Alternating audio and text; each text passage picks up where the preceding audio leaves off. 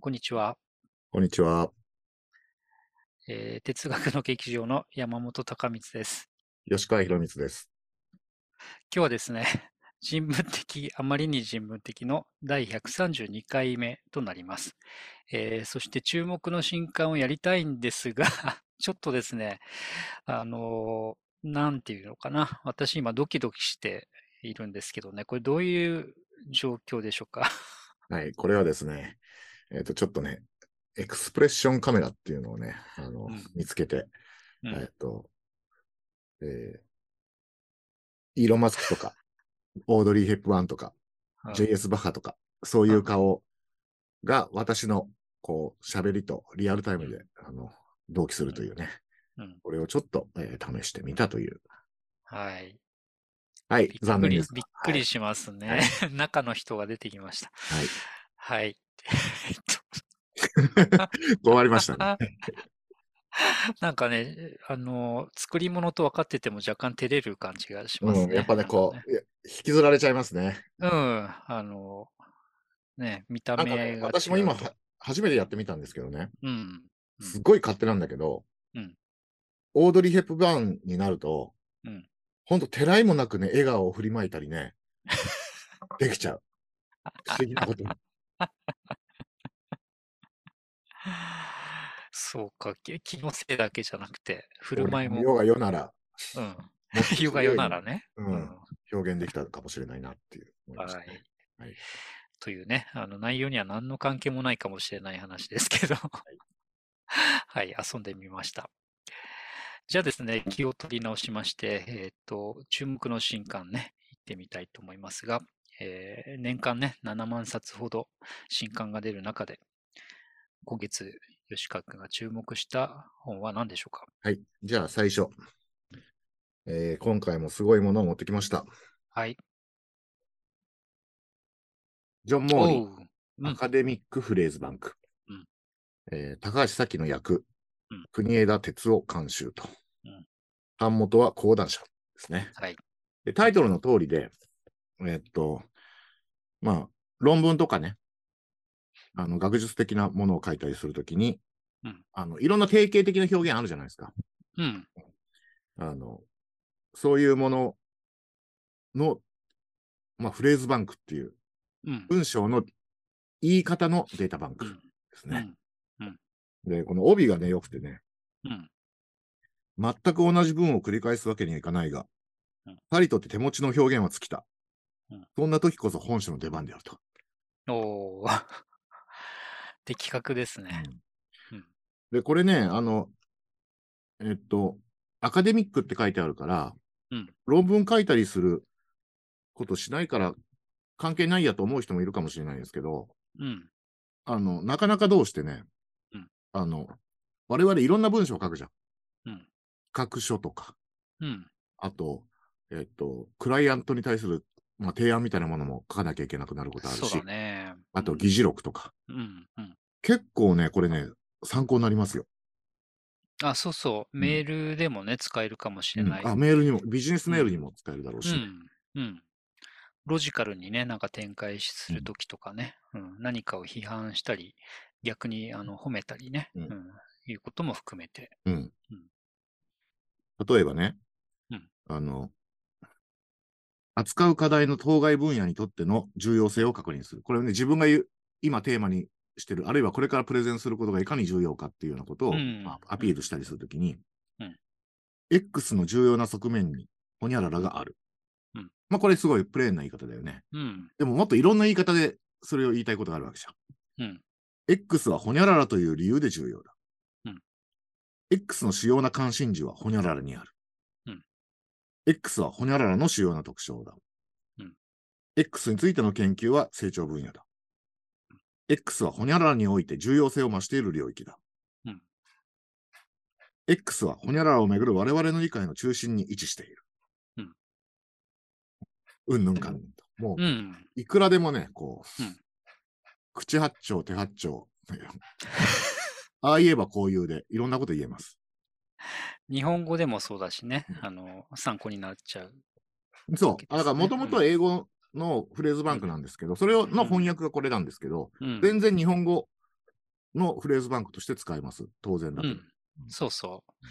だから論文だけじゃなくってね、さっき吉川君が言ったようなさまざまな種類の文章を書く人もね、うんあのちょっと困った時に目次をまず眺めて、うん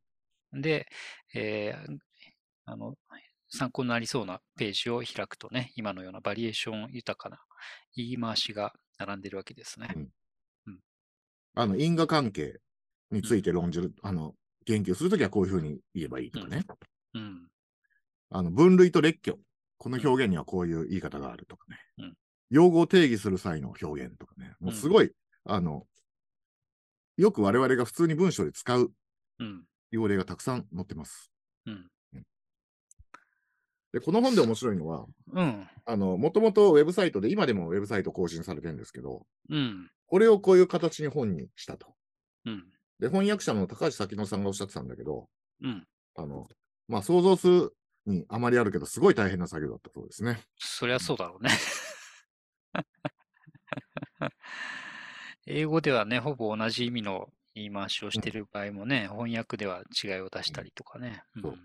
いや、これは面白いですよ。うん、あのお役立ちなんでね、あのはいぜひ座右に一冊置いていただいはいていいんじゃないかと、私も思いますね、はいうん。はい、ありがとうございました。じゃあですね、えっと、私の方ですけれども、今のまあ、英語の話になったからってわけじゃないけど、たまたま3冊のうちのはい1冊。うんえー渡辺ゆかりが選ぶよ洋書コンシェルジュ、渡辺ゆかりが選ぶ新洋書ベスト500というですね、本ですね。これは出版社コスモピアといううん出版社ですね。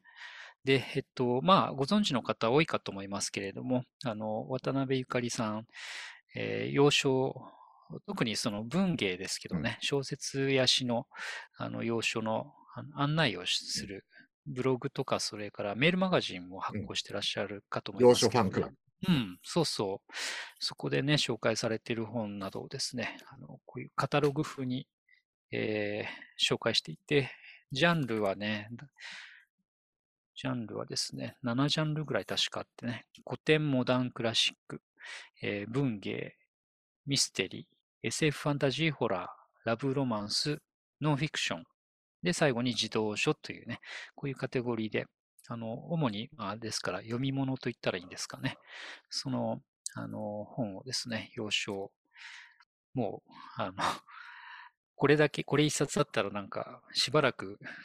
これに従ってね、読んでいけば、外れなしって感じで、あの、ご紹介くださっています。というねあ、のそういう本です。めちゃくちゃ大変だったっておっしゃってました ね。これそもりゃまそあ、本当想像を絶します けれどもねえ、その想像を絶する本が、これ、えっと、2000円ぽっきりですよ。まあ、いかにね、本が安いかってことですよね。うんねしちょっと信じがたいですね。なんか目を痛ためたっておっしゃってましたからね。あ大変ですね。ーリアルに大変ですね、うんそれはね。ボクサーがね、これで網膜剥離するみたいなぐらいの。うん、激しいそうそうそうそう。そういうね、ものすごいすさ凄まじい本です。はいじゃあですね、吉川君2冊目はいかがでしょうか。はいはい、2冊目は、えーうん小玉聡、うんオックスフォード哲学者機構、こ明石のペンう。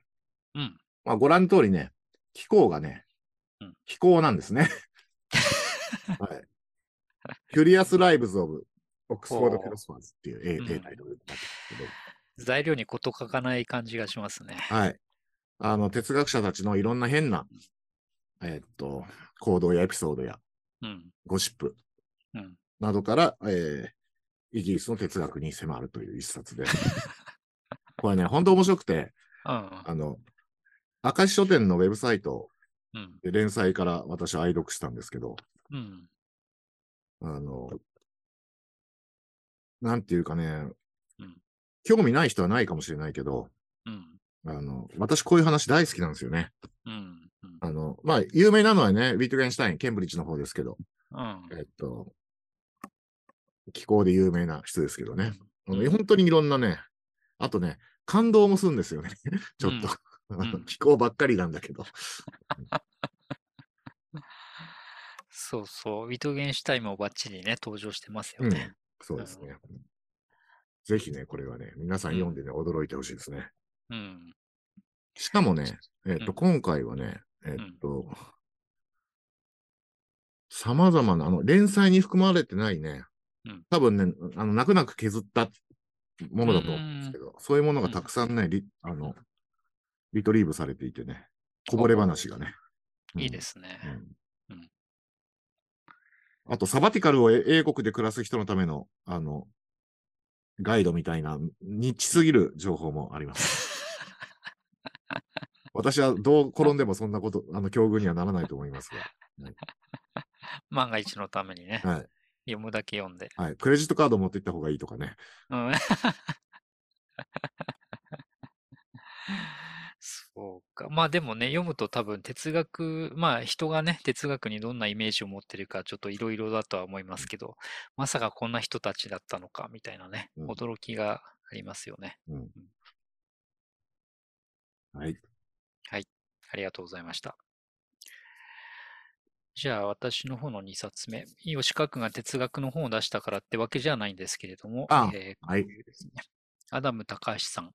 えー哲学者たちの研究、サブタイトルがスクラ自然哲学の形成と展開というので、名古屋大学出版会から出た新刊ですね。で、これ、まあタイトルが非常に印象深くてね、あの、面白いタイトル、哲学者たちの研究というね、あの、宇宙論に関わうる話でもあるわけですけれども、えっと、そうね、中身が非常に濃いので、うん。あの、要約するのは難しいんだが、と、あえて要約をするとね、アリストテレスという古代ギリシャの哲学者がいて、うんあのアリストテレスのね、いろいろ書いたものの中に、あの、宇宙論っていうのかな、宇宙ってこんな構造してるんだよっていう、あの、宇宙論があるんですが、それが、あの、古代ギリシャに書かれたものが、後にですね、まあ、紆余曲折あって、えーアラビア語に翻訳されたりするんですね。うんあの、もともとギリシャ語なんですけどね。で、そのアラビア語に翻訳されたものが面白いことに、あの12世紀末から13世紀ぐらいに、改めて今度ラテン語に訳し、訳されて、要するに、えっ、と、す一種里帰りっていうとちょっと違う場所に帰ってるわけだから、里帰りっていうのは正確じゃないんだけど、古代ギリシャ語で書かれたものがアラビア語になって、アラビア語になったものがラテン語に訳されて、ヨーロッパの人々がアリアリストテレスをもう一回見直すというね、そういうことが起きるんですね。で、そうすると、古代ギリシャ語からラテン語にも訳そうとかね、うんそういうふうにして、あの、まあ、ちょっと大げさに言えば、アリストテレス再発見みたいなうこんとがあって、じゃあそこからね、あの、このタイトルにあるアリストテレスの宇宙論っていうのはどんなふうに翻訳されて、翻訳された後にどうやってこう、その時代の人々の世界観とかね、宇宙観にえー影響を与えたり、あるいはこう、それがちょっと手を加えられたりしていったのかなっていう、そういうことをですね、あの、見ていくという、非常に面白い本で、あの、今みたいに学問が細分化する前の世界なので、えーそこに登場する人々は、まあ、何ですかって言ったら、科学者ではなくてね、どっちかっていうと、あの、哲学者たちなんですね。で、その扱うのは天球という、星が、天体がどうやって動いてますかそれは宇宙に巨大な球体があってね、その球体の表面にこの星がくっついてるので、天球はこう回転するとうん星もうん回転する。で、天球はいくつもあるので、星によって移動の仕方が違うよっていう、そういうモデルのことなんですね、天球っていうのはね。それを、あの、高橋さんはですね、えーっと、テクストの精密な読解はもちろんなんですが、同時代の学問の状況なんかもね、広く、えー背景において、あの、案内してくださる。で、長くなっちゃったんだけど、もう一点だけぜひ強調しておきたいんですけどね、とっても読みやすいうん。あの、中身は今、私が下手下手に要約したようにね、込み入ってるんだけど、あのね、配慮が行き届いていて、うんとっても、あの、ついてきやすいっていうかな。えー読者が迷いそうなところはきちんとですね、ここは今何してるんだとかですね、そもそも私たちは何をしようとしてるんだっていうふうに、要所要所要所要所でね、あのそういう確認をしてくれていてね、あのこれは本当にあの文章の書き方としてもいいなと思うんって、今回お勧めしたいと思います。はい。ありがとうございます。はいいやー、大変な本ですね。いやー、大変です、これもね。あの、ご本人に聞いたわけじゃないですけど、多分書くのすごい大変だったかと思あいのます。私もね、あの、ご本人に1ミリも寄与はしてないけど、はい。あの、ちょっと近くからうんあの、その歩みを拝見していて、うんうんいやー、ほんと大変そうだったけど、でうんうも、ん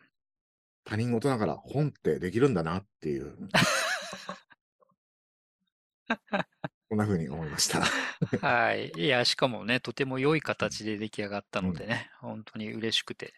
えー皆さんにも読んでいただきたいなと思いました。はい。じゃあ、吉川君、はい3冊目はいかがでしょうか。お、レベッカ・ソルニット、うんオーウェルのバラ、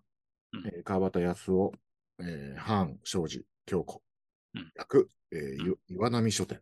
はい。まあ、レベッカ・ソルニットさんの、えー、OL 論、これの翻訳が、えー出ました。うん。はい、出たばっかりです。私もまだちゃんと読めてませんが、あの、まあ、レベッカ・ソルニットは、山本君も私もすごい好きな作家で、私も、その、ある種、ロールモデルの一人なんですけど、物書きとしてもね。そうね。うん。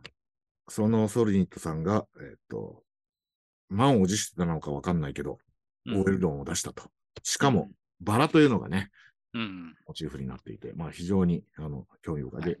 このカバーもね、すごい鮮やかな。本当だ。うんねこれ、出来たてほやほやほやほやでしょ。そうです。届いたばっかりです。うん。はい。まだ私は書店でお見かけしてなかった。うんあの、心待ちにしていた一冊ですけどね。うんはういんまあ、ソロニットさんは本当に、うん。えっと、私が知ったのは災害ユートピアなんだけど、うん。あの、えっと、一般にはひょっとしたら、えっと、フェミニスト、フェミニズムの論客として、うん。えっと、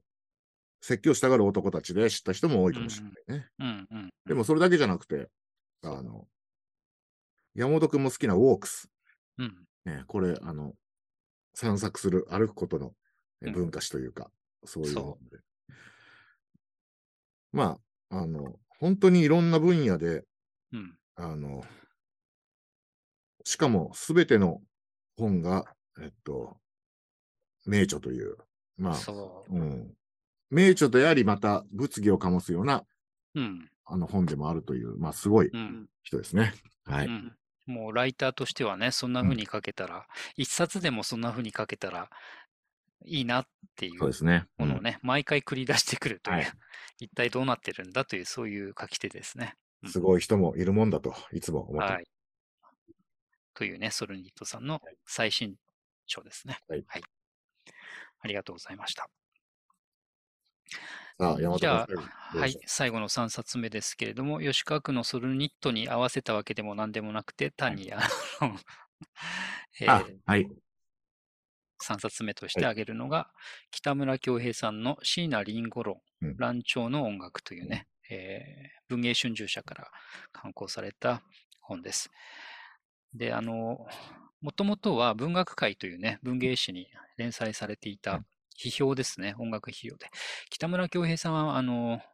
えーっと、主にやっておられるお仕事は、映画の批評というか、映画の研究なんですね。映画研究であり、映画批評をメインにされてますけど、今回これはですね、音音楽批評を、あの、試みていて、で、えーっと、吉川君もこれ確かね、書評を書いていましたよね。うん、文学会に。うん、書いてましたよ書きましねた。うんうんでね、あの、かなり、そう、あの、画期的というか、うんえーっと、なんて言ったらいいかな。私、あの、音楽の批評って一体どうやって成り立つんだろうって、昔からずっと関心があってね。で、いろいろ機会があると音楽批評っていうのは読むようにしてるんですけれども、あんまりね、こう、なんか、音楽に言葉で迫るってこういうことかあって、あの、なかなか、あの、なんていうのかな、あそういうやり方でいいんだって思えることは少ないんですが、まあそれはね、当然音楽という言葉とは違うものを扱うんだから難しいに決まってるんだけど、北村さんのこの本はですね、その点であの非常に周到というのかな。えーっとね、表紙にもちょっと書いてあると思いますけどね、えーっと読むこと、聞くこと、見ること、そして演奏することっていうね、あの、何を言ってるかというと、特に椎名林檎さんが対象なので、えー音楽とともに歌でもあって、パフォーマンスでもあるというね、こういうあの対象についてどうやって批評としてね、言葉にするかっていう時に、あの、歌詞を読むなら読む、インタビューを読むなら読む、それから音楽もちろん聞く、そしてパフォーマンスを見る、加えて、ご自身で批評する人も演奏してみるっていうね、こういうあの非常に多層的に音楽に迫ろうとしているあの論考で、しかも椎名林檎さんのキャリアの初期からね、あの最最近の状態まで、えー丸ごとカバーしているというところもまたすごいなと思ってあの取り上げてみました。あの、私もすごい好きな本ですね。うん、あの、やっぱり音楽について語るってなると、うんいわゆる語り、うん、あの、印象とか歌詞とかについて語るっていうのが、まそうあ、よくあるパターンで、それはそれですごい楽しいんだけど、うんうんあの、まあ、それでいいのかっていうのはずっとね、 そうそうだから、あの、この北村さんの本読んだら、読んで思ったのは、あの、音楽について語る一つのモデルを提供してくれているので、うんうんあの、その方法論を、うんあの、真似すればいいと思うんですね。うん、そうそうそうそうそうそう。彼がやってみせてくれてるようなことをえ別の対象でやってみればねやっ、てまみるたそれで。うんうんそういう、あの、ものがたくさん出てくると楽しいなと思いましたね。読んでいて。そうう。なのでね、これ、批評を読む側もね、あの、北村さんと同じように、彼のやってみせることをトレースしながらね、い読む、えー見る、聞く、そしてもし楽器が少しね、何かできる人は、あの、譜面も出てくるんでね、うんそれを行動行動を自分で、あの、追跡してみるとですね、指摘されてるような、ここで、ここでしかありえないような位置でテンションコードを入れてくるみたいな、そういう指摘もね、あ、確かになというふうに、非常に腑に落ちたりもするのでね、あの読み読み手も多重に、多層的に楽しめる、そういう音楽費用だと思いますね。うんだから、そう考えると、あの、本当エポックメイキングなうん、音楽表の本だと思いますね。うん、そうなんですうんよ。しかもね、椎名林檎さんという、まあ、もうすでにキャリアが相当長い、うん長いというかね、20世紀末ぐらいに私たちの目の前に現れた人なんで、えーそろそろ四半世紀ぐらいね、経とうかという感じですけどね、その全体像に肉薄するってこともなかなか行われてこなかったので、あ、こうやって論じたら何か見えてくるんだなっていう意味でも面白いですね。うんあの、次は宇多田ヒカルだっていうおっしゃってますね。ね楽しみですね。はい。いいですね。はい。ということでした。はい。ありがとうございました。はい。そんなとこですかね。そうですね、はい 今日のところはね、こんなとこですね。まあ、そういうわけで、えーっと、第132回、うんえーっと、哲学の劇場のうん 注目の、えー新刊でした。ちょっと待ってください。 またオードリーになってしまいましたね。はい。というわけで、えー今週もどうもありがとうございました。ありがとうございました。